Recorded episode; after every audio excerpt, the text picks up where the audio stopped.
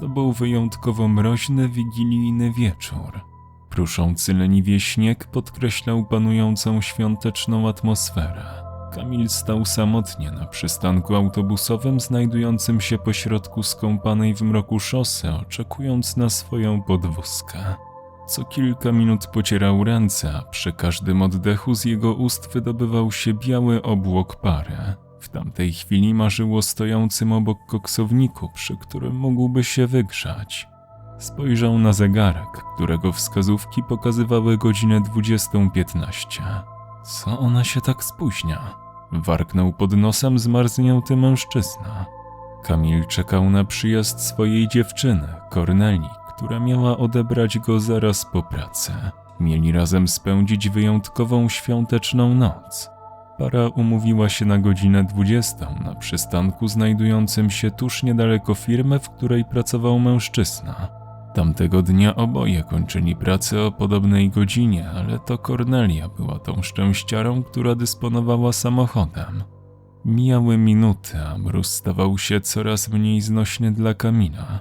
Od momentu ich poznania dziewczyna była bardzo skryta. Mało opowiadała o swojej przeszłości, szczególnie pomijała okoliczności, w jakich skinęli jej rodzice.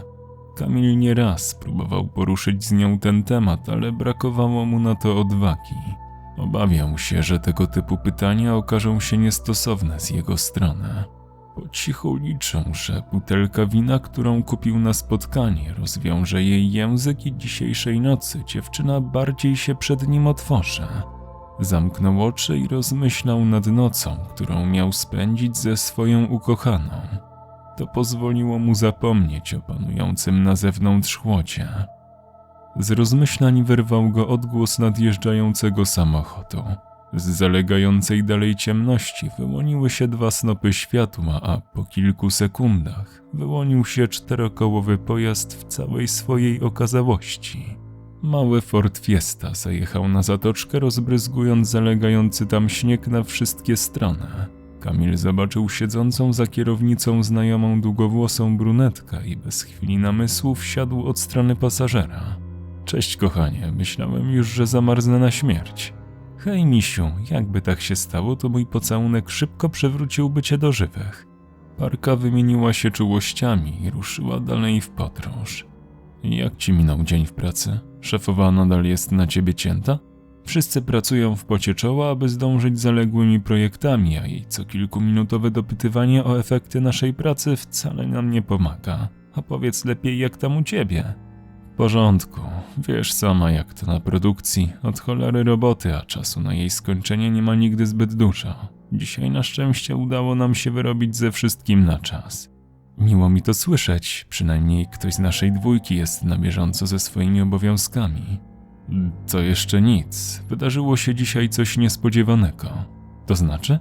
Posłuchaj, dzisiaj zostałem poproszony do gabinetu mojego przełożonego. Zarówno mnie, jak i resztę kolegów z działu to zaskoczyło. Wymieniliśmy się spojrzeniami pełnymi zdziwienia. No bo cóż stary może chcieć, gdy dzisiaj nic złego się nie wydarzyło na hali. Okazało się, że zaoferował mi całkiem sporą podwyżkę z uwagi na mój wkład w pracę całego zespołu. Moje gratulacje, kochanie, trzeba to jakoś uczcić.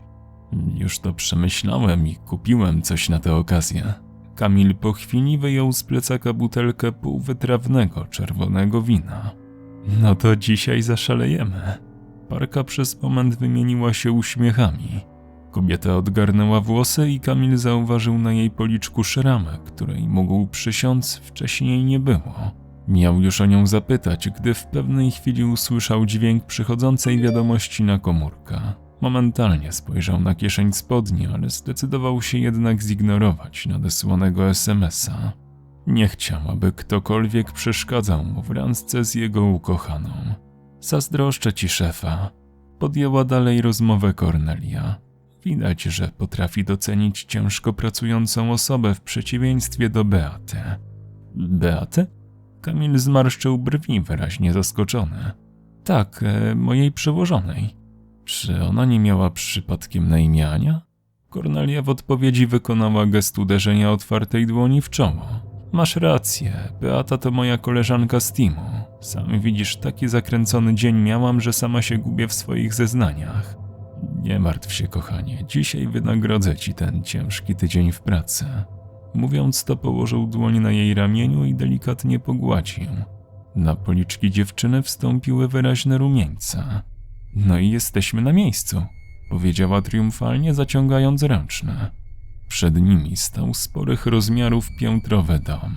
Kornelia czym prędzej wyskoczyła z samochodu i popędziła w stronę drzwi wejściowych. Kamil uczynił to samo. Zastanawiało go jednak, skąd u dziewczyny wzięło się tyle energii. Zawsze sprawiała wrażenie osoby mało aktywnej. Widząc, że jej partner został daleko w tyle, odwróciła głowę w jego kierunku. Idziesz, kochanie, czy znowu chcesz zamarznąć? Już lecę, pędzę do ciebie, kochana. Odparł i szybko odgonił z głowy myśl, która go nurtowała. Odgłos trzaskającego w kominku drewna działał niezwykle relaksująco na Kamila. Nalał kolejną lampkę wina swojej pięknej towarzyszce, a następnie uzupełnił swój kieliszek. W pewnym momencie lecący strumień zamienił się w pojedynczo spadające krople. I co teraz poczniemy, misiaczku? Wino nam się skończyło. Hmm, chyba będziemy musieli poszukać innej rozrywki. Co masz na myśli? Kornelia zmysłowo zagryzła wargi. Chodzi mi o inny rodzaj relaksu. Mówiąc to, wysunął z kieszeni opakowanie prezerwatyw. W takim razie chodźmy na górę na paleńcu. Kochali się namiętnie przez ponad godzinę. W pewnym momencie dziewczyna odkleiła swoje usta od jego warg i wstała z łóżka, narzucając na siebie podkoszulkę. Idę się trochę odświeżyć, kochanie. Wytrzymasz te 15 minut beze mnie? Postaram się, ale trzymam za słowo, że wkrótce wrócisz. Odparł uśmiechnięty Kamil. Spokojnie, chcę spędzić z tobą wyjątkową noc i nie zamierzam zostawić cię samego na zbyt długo. Mówiąc to, pogładziła go po nagim brzuchu i ruszyła w kierunku łazienki. Kamil oparł się wygodnie o poduszkę i zamknął oczy, rozmyślając o tym niezwykłym wieczorze. Nagle jego uszu dobiegły dwa różne dźwięki. Pierwszy stanowił odgłos lecącej wody z prysznica, natomiast drugim był dzwonek telefonu informujący o przychodzącym połączeniu. Mężczyzna otworzył oczy i spojrzał na wyświetlacz. Był to zupełnie obcy numer, który nie był zapisany w kontaktach na jego telefonie. Nie myśląc zbyt długo, nacisnął zieloną słuchawkę i przyłożył aparat do ucha. Słucham. Hej, kochanie, z tej strony Kornelia. Czy dostałeś moją wiadomość? Bardzo cię przepraszam za cały ten cyrk. To jakaś seksgierka, do której chcesz mnie wciągnąć, misiu, żeby zaciągnąć mnie do siebie pod prysznic? O czym ty mówisz? Wysłałam ci wcześniej wiadomość z telefonu koleżanki z pracy, że muszę dłużej zostać w firmie i nie będę w stanie do ciebie przyjechać. Jakby tego było mało, to okazało się, że ktoś ukradł mi samochód, a komórkę zostawiłam właśnie w tym aucie. Przecież to niemożliwe. Kamil rozmasował dłonią wilgotne od potu czoło, próbując znaleźć jakieś logiczne wyjaśnienie tego incydentu. Przed chwilą poszłaś do łazienki, po tym jak uprawialiśmy seks. Zaraz, co to znaczy? Kto tam z tobą jest? No właśnie ty. Przed chwilą wyszłaś z pokoju. Boże Przenajświętszy, tylko nie to.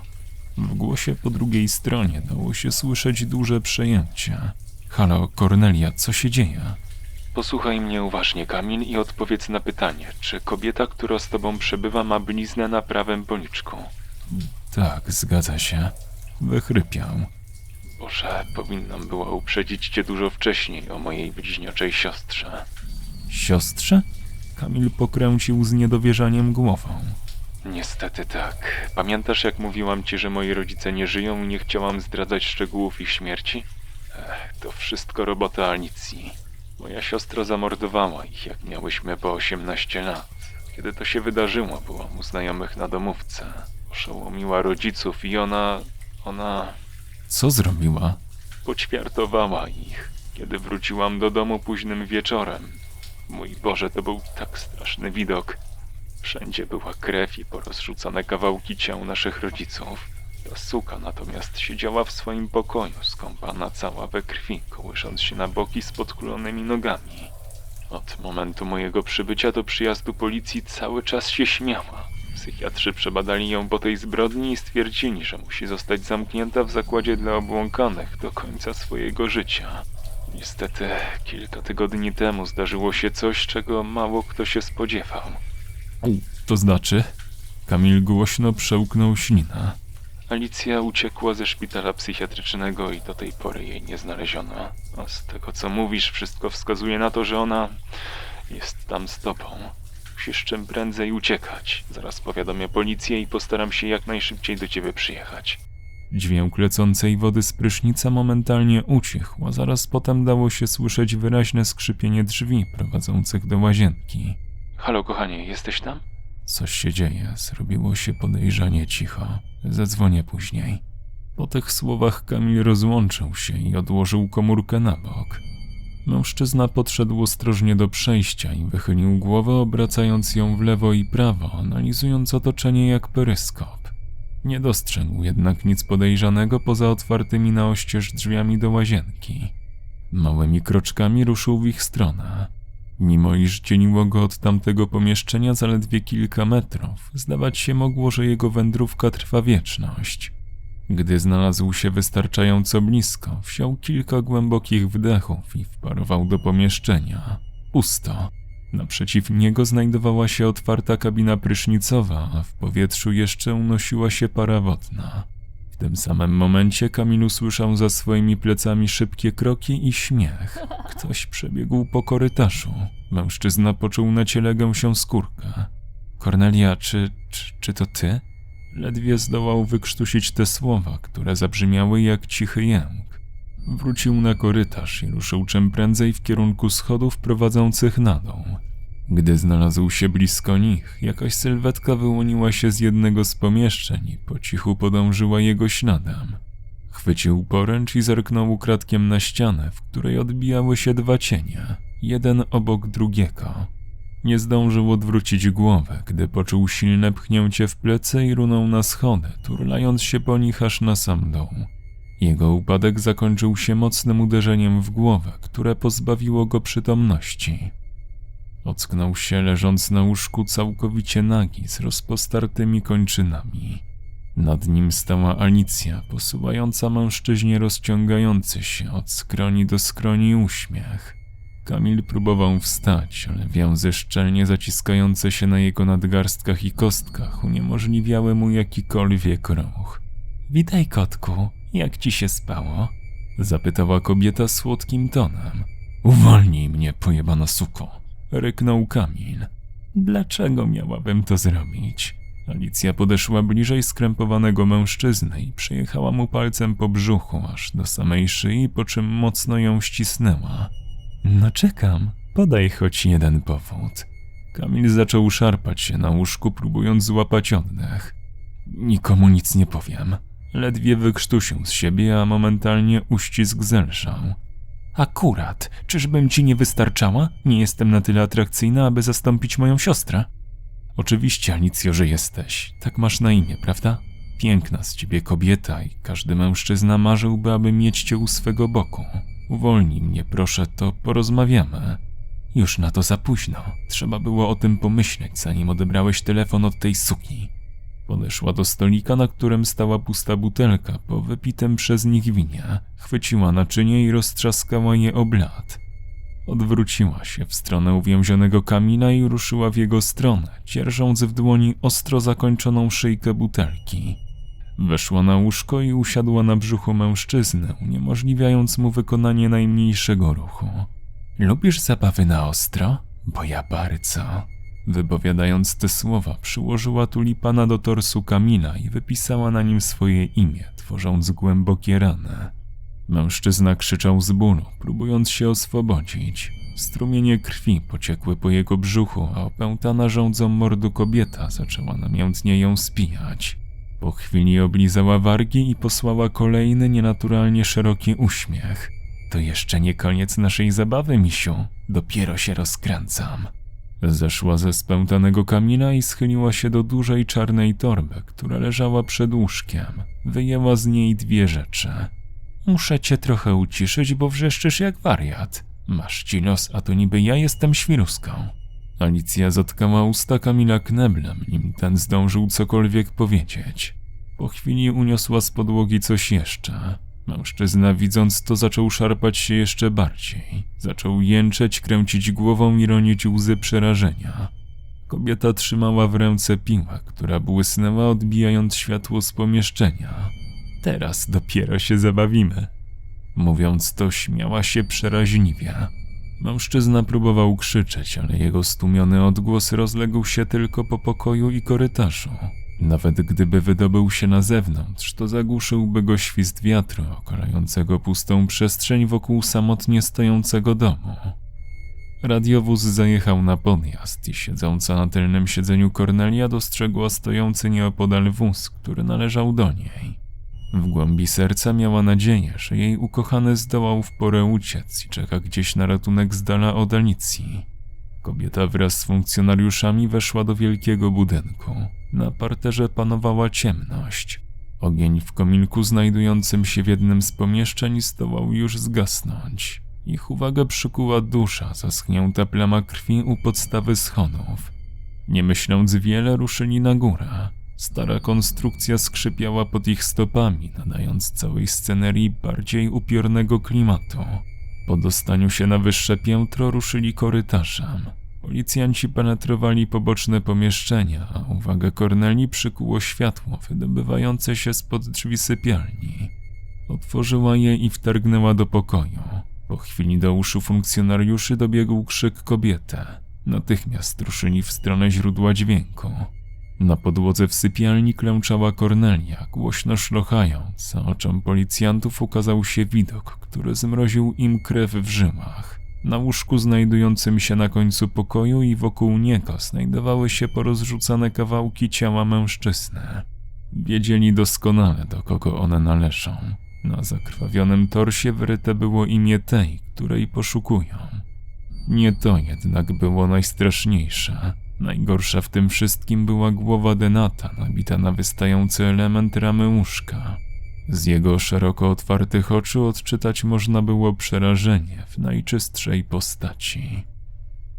Tomek czekał w kawiarni na przybycie dziewczyny, z którą się umówił. Poznali się raptem kilka dni temu. Bardzo mu się spodobała, mimo tej blizny na policzku. Szczerze powiedziawszy, dodawała jej nawet uroku. Po pierwszej rozmowie i wymianie kontaktów odniósł wrażenie, że to właśnie ona próbowała przykuć jego uwagę, wpatrując się w niego. Zupełnie tak, jakby wymusiła na nim zainicjowanie rozmowy. Hej, wybacz mi spóźnienie, powiedziała kobieta, przysiadając się do stolika.